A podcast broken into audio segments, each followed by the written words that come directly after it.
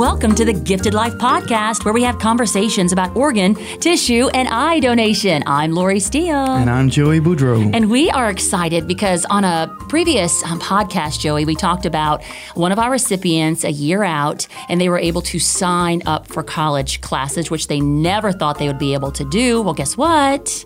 I got a text message, somebody on campus, first day of classes, done in the books. Awesome. And she said it was wonderfully challenging. So you got to love that. Her name's Oh, yeah. Savannah, and we feature her on our Facebook page um, as well. But that was just a great story that spread like wildfire. And we're hoping that you do the same if you have a story like that or you see one, share it with your friends or share this podcast. Yeah, Lori, you can find us on iTunes or whatever your favorite podcast app may be. Yeah, while I'm in the car, I put those puppies on and listen, and it's so easy to do. Also on Facebook, I mentioned that earlier, Donate Life Louisiana. So see it, share it, be a part of making life happen. Today, we're going to be talking about how many people, how many people with special talents does it take to make life happen? So we'll kind of walk you through that. That's going to take a while, Lori. Yes. And, and we'll be interviewing in our community segment a very special lady who happened to be a living donor for her husband. A little firecracker, I can tell. Uh, also, electronic medical records. We're going to talk about that, how we use that to make life happen as well. And in our final segment, we're going to be, as we do in every podcast, we'll be honoring a hero. And taking your questions and answers, all here on the Gifted Life Podcast.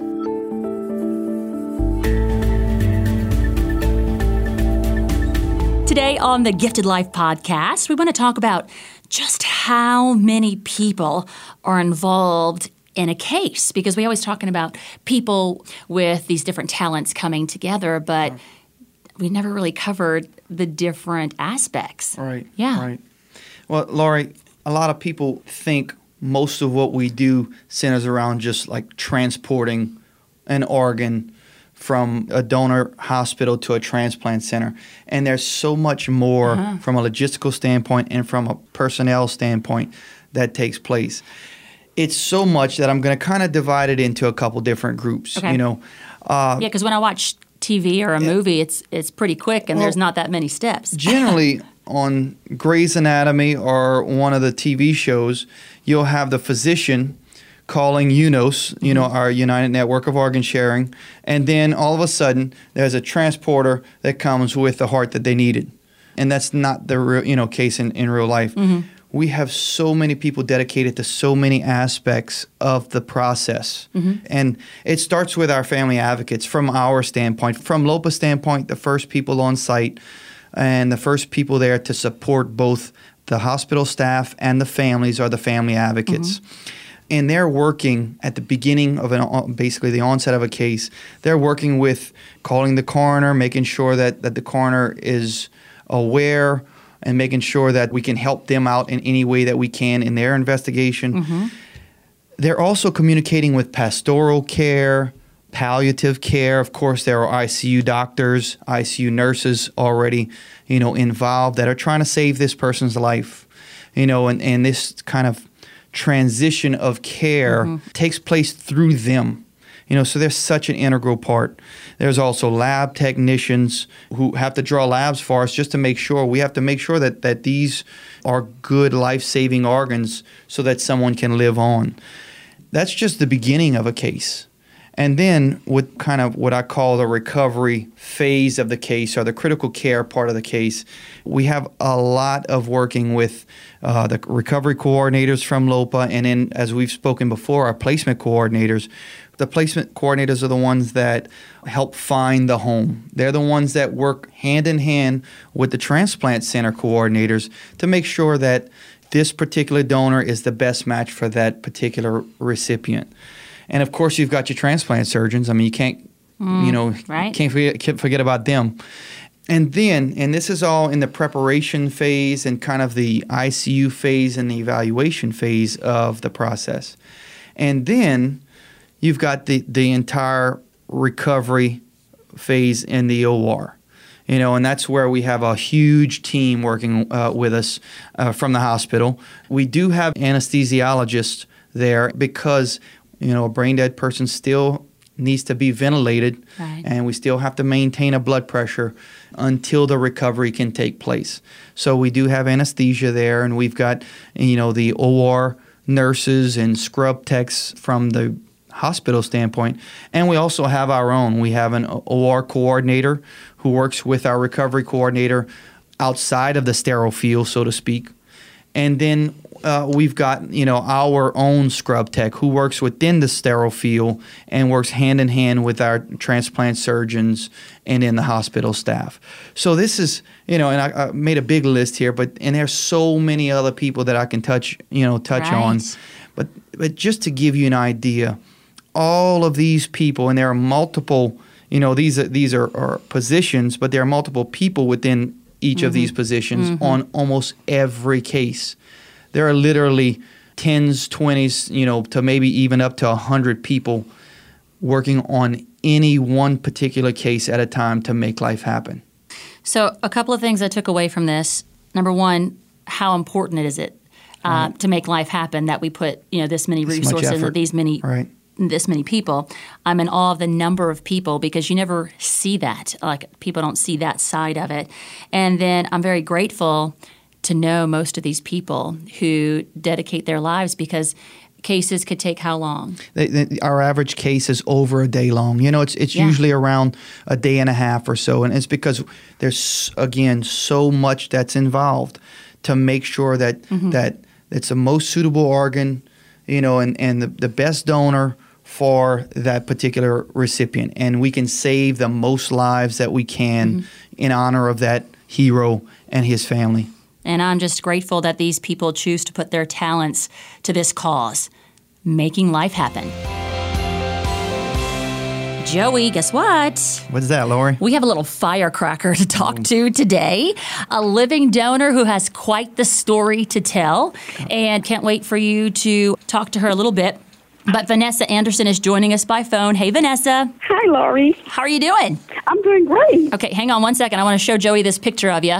Oh, see wow. her here? You see? Yeah, I'm liking you. Vanessa. Yeah, a little firecracker, a little sass. We love it. So we're looking at a picture of. Vanessa, beautiful floral dress, vibrant, wonderful, and just looking at her picture, you wouldn't think that she was tied to donation in any way, but you are so tied to donation. So we appreciate you taking the time today, and I'm going to ask you to talk to us about donation and how your life just became so involved. Okay, great. Thank you. Actually, I work at Ochsner Hospital, and one of the jobs that I absolutely loved at Ochsner was to meet with the transplant patients before they actually met with the physicians. I would kind of give them a breakdown about um, what would happen, who they would meet, and stuff like that. So I met a lot of donors. I knew about transplantation firsthand. So when my husband got sick, it didn't even dawn on me. He came home one day. He said, "Vanessa, they think I'm going to have to go on dialysis or get a transplant." And it just kind of I was in denial. It didn't even dawn on me that he was that sick until I started seeing the changes in his color, his personality. He was depressed all the time. He was just not able to do the things that a young man would be able to do in in his 30s. Now, And this was like I- right after you guys married, or, or pretty soon It was after? very, it was shortly after. When I met him, I knew he was on insulin. de- You know, he was insulin dependent diabetic, so I knew he was sickly.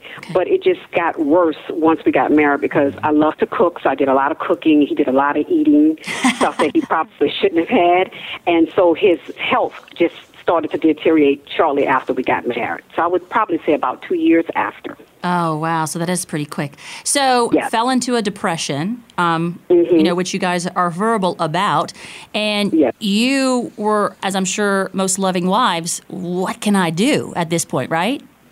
Yes, I was concerned. He, uh, he went to have his a little shunt put in, I guess whatever, to so he can have his dialysis um, done. He was doing peritoneal dialysis. Mm-hmm. So the nurse called me. She said, "Your husband is not very good at this. He's too unhappy. He's not talking.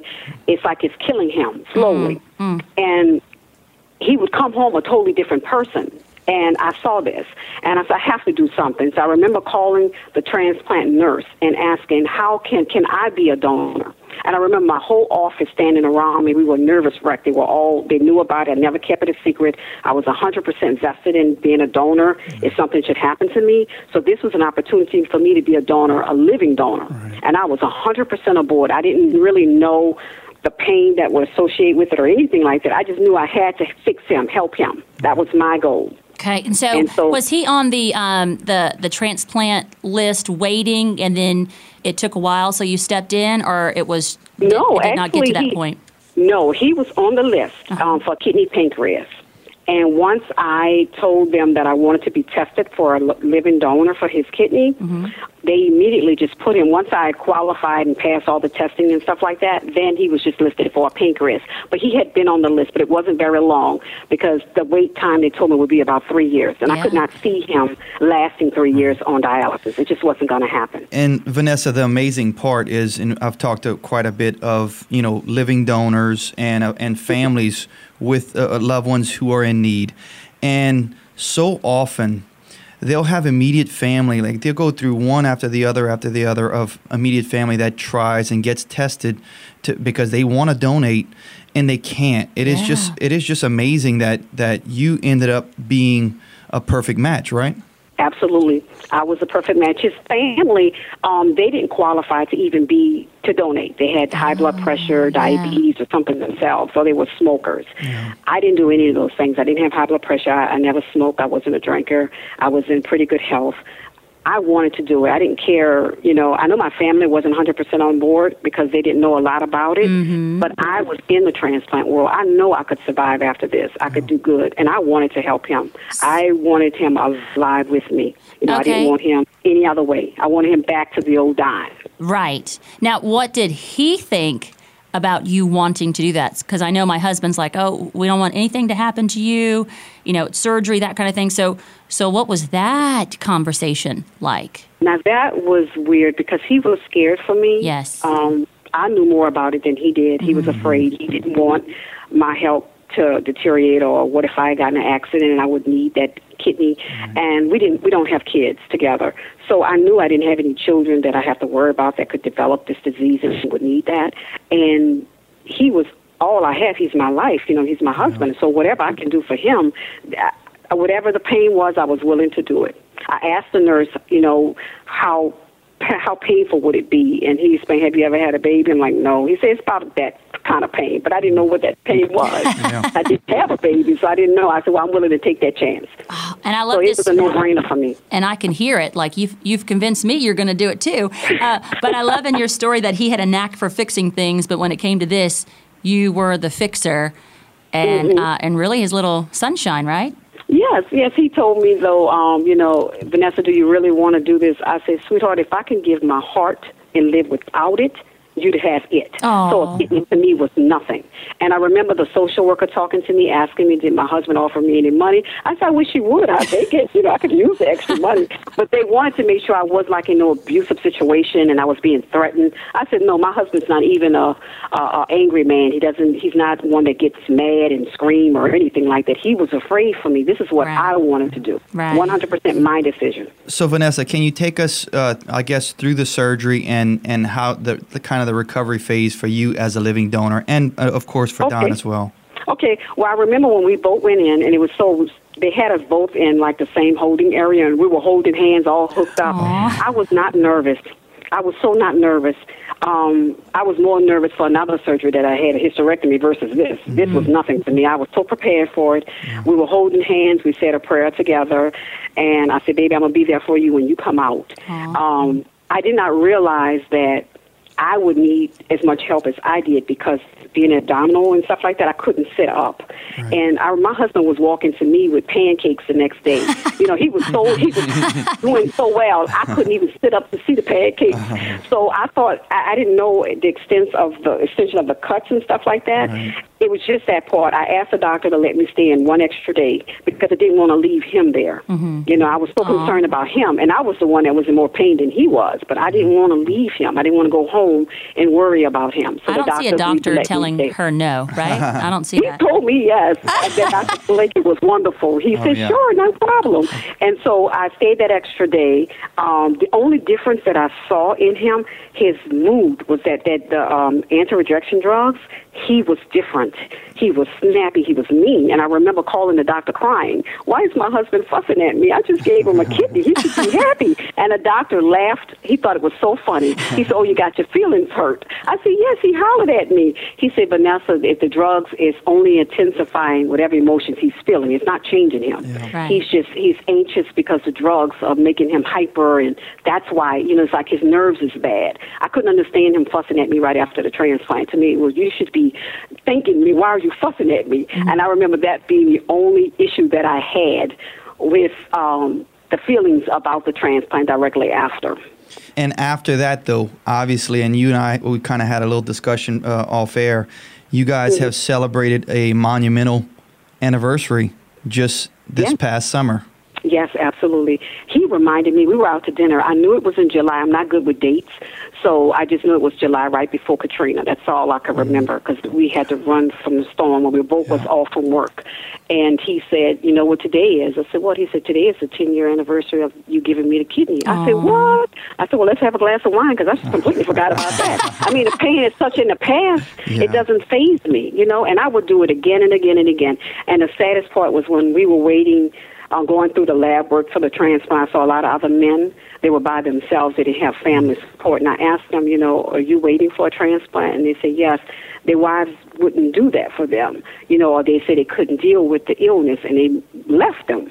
And that never would have dawned on me to leave my husband mm-hmm. sick like that or not even try. So I don't know what kind of people they were married to, but I'm in it. I'm 100% in it. Girl, we could tell. I love it. But I'm I have it. a I'm in it. I have a, a, very important question, and I just need to go on the record with this, Vanessa. If you could be okay. honest with me.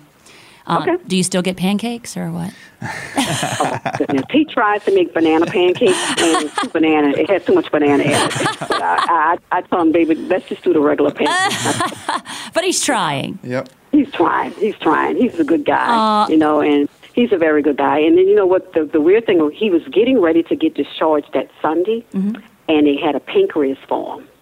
So he called me. I was remember being at the house with a bunch of my friends and family around, and I was crying. I said they offered him a, ki- a pancreas. I said, Don, you got to take it. You know, mm and if I, the doctor said that he would get a pancreas by itself. Normally, they'd give it to people who are waiting for a kidney and right. a pancreas.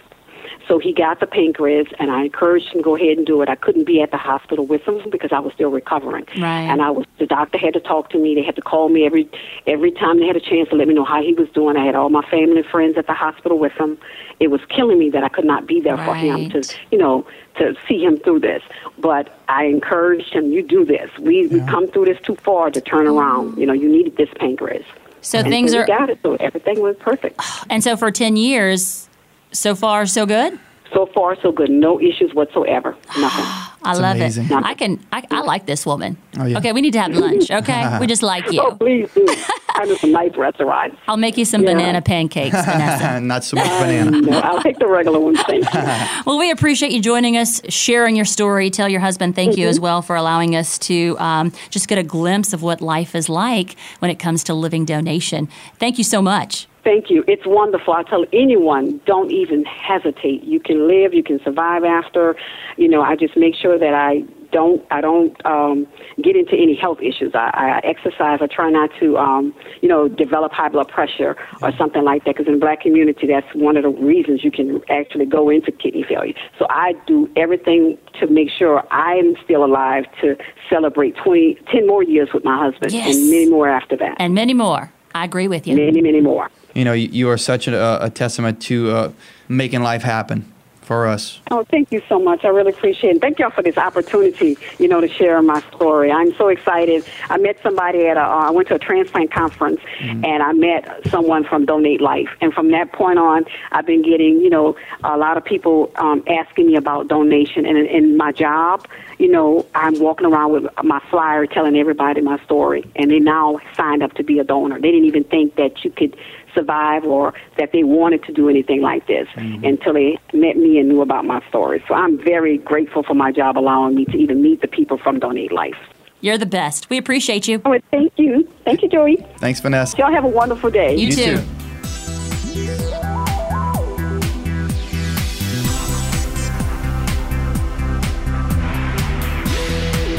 Hey, Joey.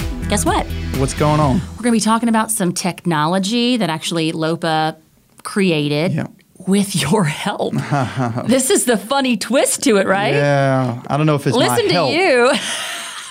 Yeah, We're going to talk about all that, but we had to, uh, you know, pull in the big guns today to kind of talk to us about this electronic medical record system that we have here at LOPA that others are using as well, and to just kind of give you an idea of what is all encompassed in that. So Michelle Duvernay is here, and she's our director of clinical excellence for LOPA. How are you? I am good. How are you today? Good. Thanks for being here. No problem. Now we are talking about um, R cubed is what we call it, but R cubed to you means what? Um, R cubed means a lot of things. uh, people call it R cubed. People call it R three. Right. Um, and I'm not sure even that everybody knows exactly what that stands for. I learned. I learned this morning. yep. Yeah. what, did, what did you learn?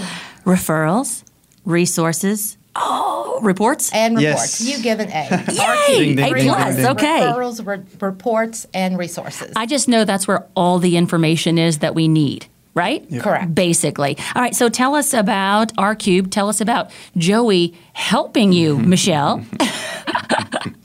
Um, R cubed is our donor system where we keep all of our information on uh, every donor and referral that comes into this agency from both an organ and a tissue perspective. The system was created back in 2001. We started using it in 2002. Okay. Uh, history goes back a little further than that.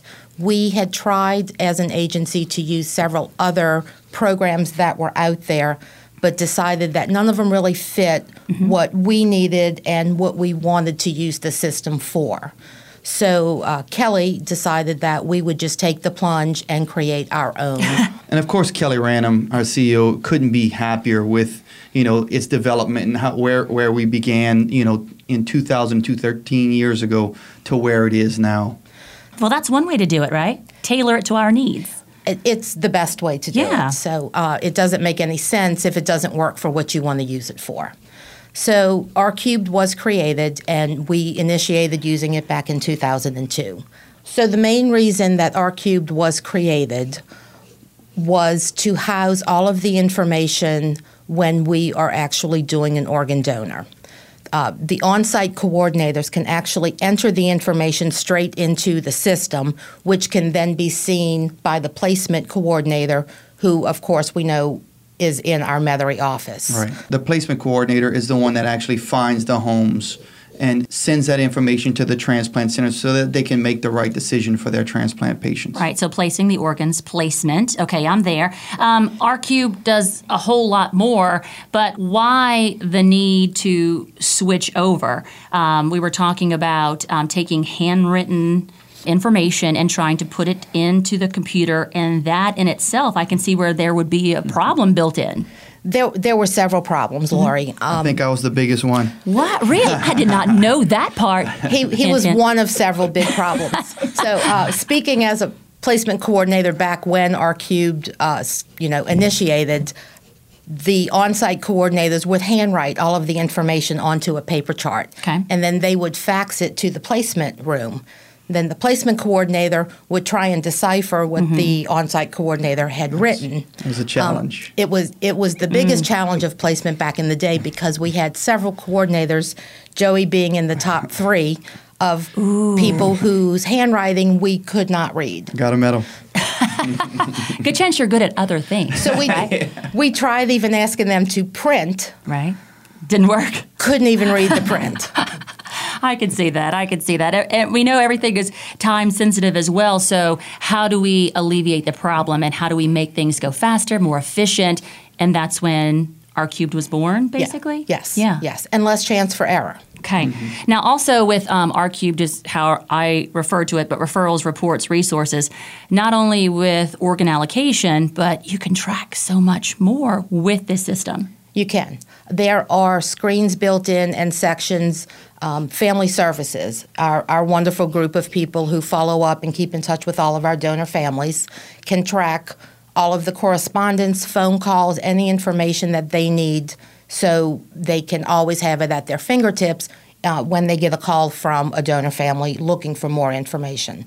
We can track development activity in there. We can uh, track calendars of hospital community education, community projects, and also uh, from a hospital perspective and professional education. And so, have we found that um, less chance for error and we are more successful through this? Yes, yes. And one of the other great things about R cubed is anytime a hospital calls in a referral, a potential donor, one of the things that's built into the system is it will automatically check our Louisiana donor registry to see if that patient is registered. Fancy. So we know going into every referral, you know, we have a little bit of an edge in what the plan might be, knowing that this uh, individual signed up to be a donor, or if they didn't, and that helps us in the conversations with the family. So I'm seeing all kind of positives um, from a timing perspective, efficiency perspective, right? And so we continue to use this system, but we're not the only ones who use this system. We're not. There are several other OPOs who have started using this system, um, Mississippi being one of them. Now, you know, they use the basic system, but individually we are able to update what works better for LOPA. Right. And on the same side, they're able to update whatever screens or whatever fields works better to to help them work more efficiently. Just because we do an update for LOPA doesn't mean that it automatically gets updated in the Mississippi system. And and I think that's one of the best parts about R cube is is its flexibility. Yeah. You know, because we we see issues, you know, or we see things that that maybe we need to change because of you know you know standards or the governmental standards in in organ donation. And then we see, okay, well, we need to make a change here, here, and here, and we can just make that change. It grows with And- us. And like she said, with Mississippi, if they've got different modifications they need, it can then they can change it on their own. It doesn't. It's not this big, long, cumbersome, Mm-hmm. you know, uh, tedious process. Well, good. Right. And an example of that might be coroners.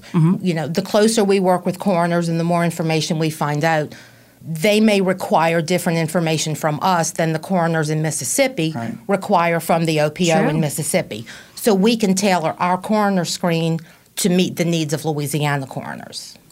So, Michelle, before you go, I did want to talk to you a little bit about DonorNet. Can you fill us in on that and how RCube plays a part? Yes. DonorNet is UNOS's electronic system. Okay, so UNOS is United Network for Organ Sharing. Correct. And they are the national company who houses all of the information on every single patient waiting for a life saving organ transplant in the mm-hmm. country. Whenever any OPO is doing an organ donor, the basic donor information is inputted into the DonorNet system. Based on the information that's entered, a printout of potential recipients is then provided to the OPO. And this is what our placement coordinators use to make the offers to the transplant centers to eventually find the perfect recipient for each organ from every donor. And so this is generic information that's being. It's very generic. Mm-hmm. Yeah. Um, the the initial information to create the list consists of nothing more than an age, a height, a Mm-hmm. weight, a blood type, a location. Um, so it's very generic um, because you know from a, a, a placement perspective, all organs are attempted to be placed local before going regionally and nationally. So DonorNet came up somewhere around 2007 mm-hmm. Somewhere around there. Yeah. lucky for us that we already had R cubed in place and it was working as a great system for us. Mm-hmm. So it was a very easy transition. The main purpose of DonorNet Prior to DonorNet, the placement coordinators would physically make a phone call to the transplant center, and they would verbally give all of the information mm-hmm. to that coordinator at the transplant center, who would then turn around and verbally give all that ah. information to yeah. the transplant surgeon to decide if they were going to accept this organ for the patient being offered to. Lots of room for error there. Lots of room for error. and time. Time. Yeah. time. It probably took an average of 20 to 25 minutes to give a verbal offer. Wow. So, with the creation of DonorNet came the creation of electronic offers. So, no longer did we have to physically call and give every piece of information. We could go into DonorNet, we could click the first two potential recipients, hit a button, and then all the information was then transferred to the transplant center. They get a notification that they have an offer pending. So, because we sent them that offer, they now have access to read all of the donor information in DonorNet. Wow. Which makes things a lot easier, mm-hmm. which makes things a lot quicker, mm-hmm. and less potential for error. Mm-hmm. and saves more lives. Absolutely. The faster, the Right. better. So, R cubed for us was an easy transition to create what we call an upload. So, every time that we are doing an organ donor, our on site coordinators are putting all of the donor information straight into R cubed. Once the information is in, or anytime there's additional information, our placement coordinators create what we call an upload, and that information is electronically moved from R cubed straight into DonorNet. So we don't have to look at the screen in R cubed and then physically type the information in the screen in DonorNet. Right. Which again, much less chance for an error, faster, and just more efficient. Mm-hmm, mm-hmm. So that's probably been uh, one of the, the best changes and mm-hmm. improvements in the last few years from the the organ placement perspective, you know, as it relates to R cubed. Yeah, I can hear that. So R cubed referrals, reports, resources. Michelle, we thank you. Joey, thank you because it sounded uh-huh, like uh-huh. you were on the ground Bad level of this switch here, bud. I'm going to thank my mom. Oh, your teachers. Mm, We may have For to have talk straightening after this. earlier. Oh man! So we appreciate it. Michelle is our director of clinical excellence here at LOPA, and you can hear why. So Michelle, thank you for your time, and thank you R cubed and how you help to make life happen. Thank you. Joey, let's talk about Nicholas Jordan Crazy Aucoin. I say crazy because that was his nickname. I'm interested to learn more already. But he is the hero that we are honoring during today's podcast. He was a senior at Pine Prairie High School, played football, so big sports guy. He wore number 23, and again, nickname was crazy. He ranked eighth in District A for tackles. That's a good thing, right, oh, Mr. yep. Sports Guy over there? Oh, yeah. Started playing baseball at just five years old. We love those prodigies and played one year in, in high school as well. He was well liked. He was the basketball homecoming senior prince. That was pretty awesome. And he was very protective older brother of five children. So um, just very close to his family, uh, you know, just a cutie. And you can see his picture and read his story if you go to lopa.org and click on Faces of Donation. But what happened was in November of 2010, Jordan was on his way to pick up his two sisters from after school activities, and there was a motor vehicle accident, and he suffered head trauma.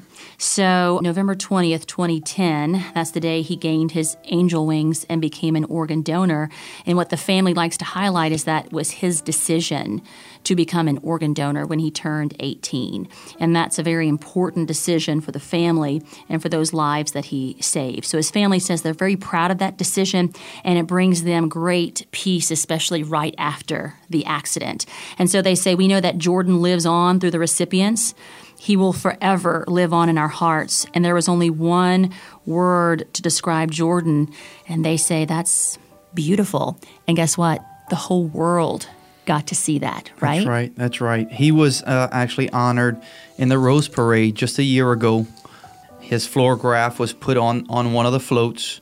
Those are flowers and plant materials Mm-hmm. like seeds and things that they they turn into a beautiful picture. And his uh, His face, Oh, which I've is amazing. I- I've seen it many times in our in our office how beautiful his floragraph was, and it was just a, an amazing thing for them to go out and be part of that whole Rose Parade experience. Uh, it's awesome, and I love that the world gets to see these are the faces. So when you think about donation, think about these faces right here and make that decision. So at this point, we do want to pause and we want to say thank you to Nicholas Jordan Aucoin for the gift of life.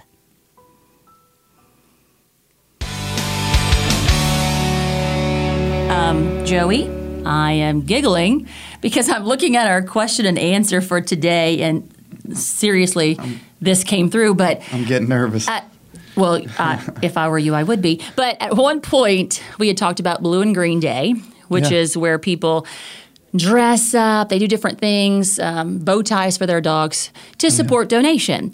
And I don't know if we were joking around, something came up about Joey painting his nails blue and green in support, Oh. right? So that, that must have come up in conversation. So the question is Did Joey paint his nails blue and green for Blue and Green Day? So I, I mean, curious minds want to know. and Well, not only did I paint my toes blue and green for the day, I painted them for the entire week. I had them, I had them painted for the entire week. I feel like fact, you just dropped the mic there. I, don't know. As a matter of fact, they're painted right now. Is that right? I don't need to see. I don't need to see. Um, so here, here's my follow up question. So you painted them yourself, your wife? My wife. Hel- oh, she helped you.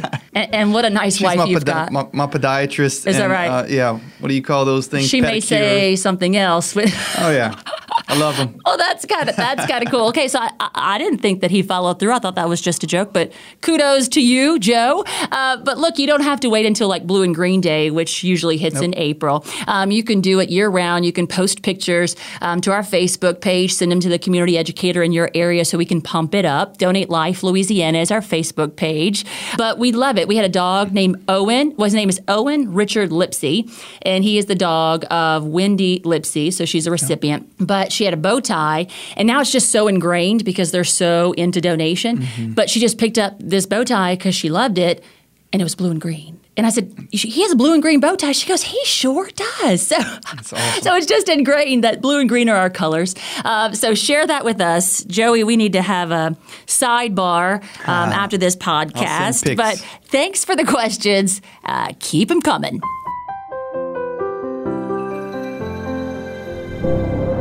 All right, fantastic podcast, fantastic guests. We had two fantastic guests. You know, of course, our own Michelle Duvernay, who is one of the ones that, that helped spearhead the R cube changes, of course, partially due to my terrible handwriting. You're part of history, Joe. yes. And certainly we want to thank Vanessa Anderson, especially for her gift that she gave Don, her husband. She is such an amazing lady. It was she had such a vibrance about her. you know.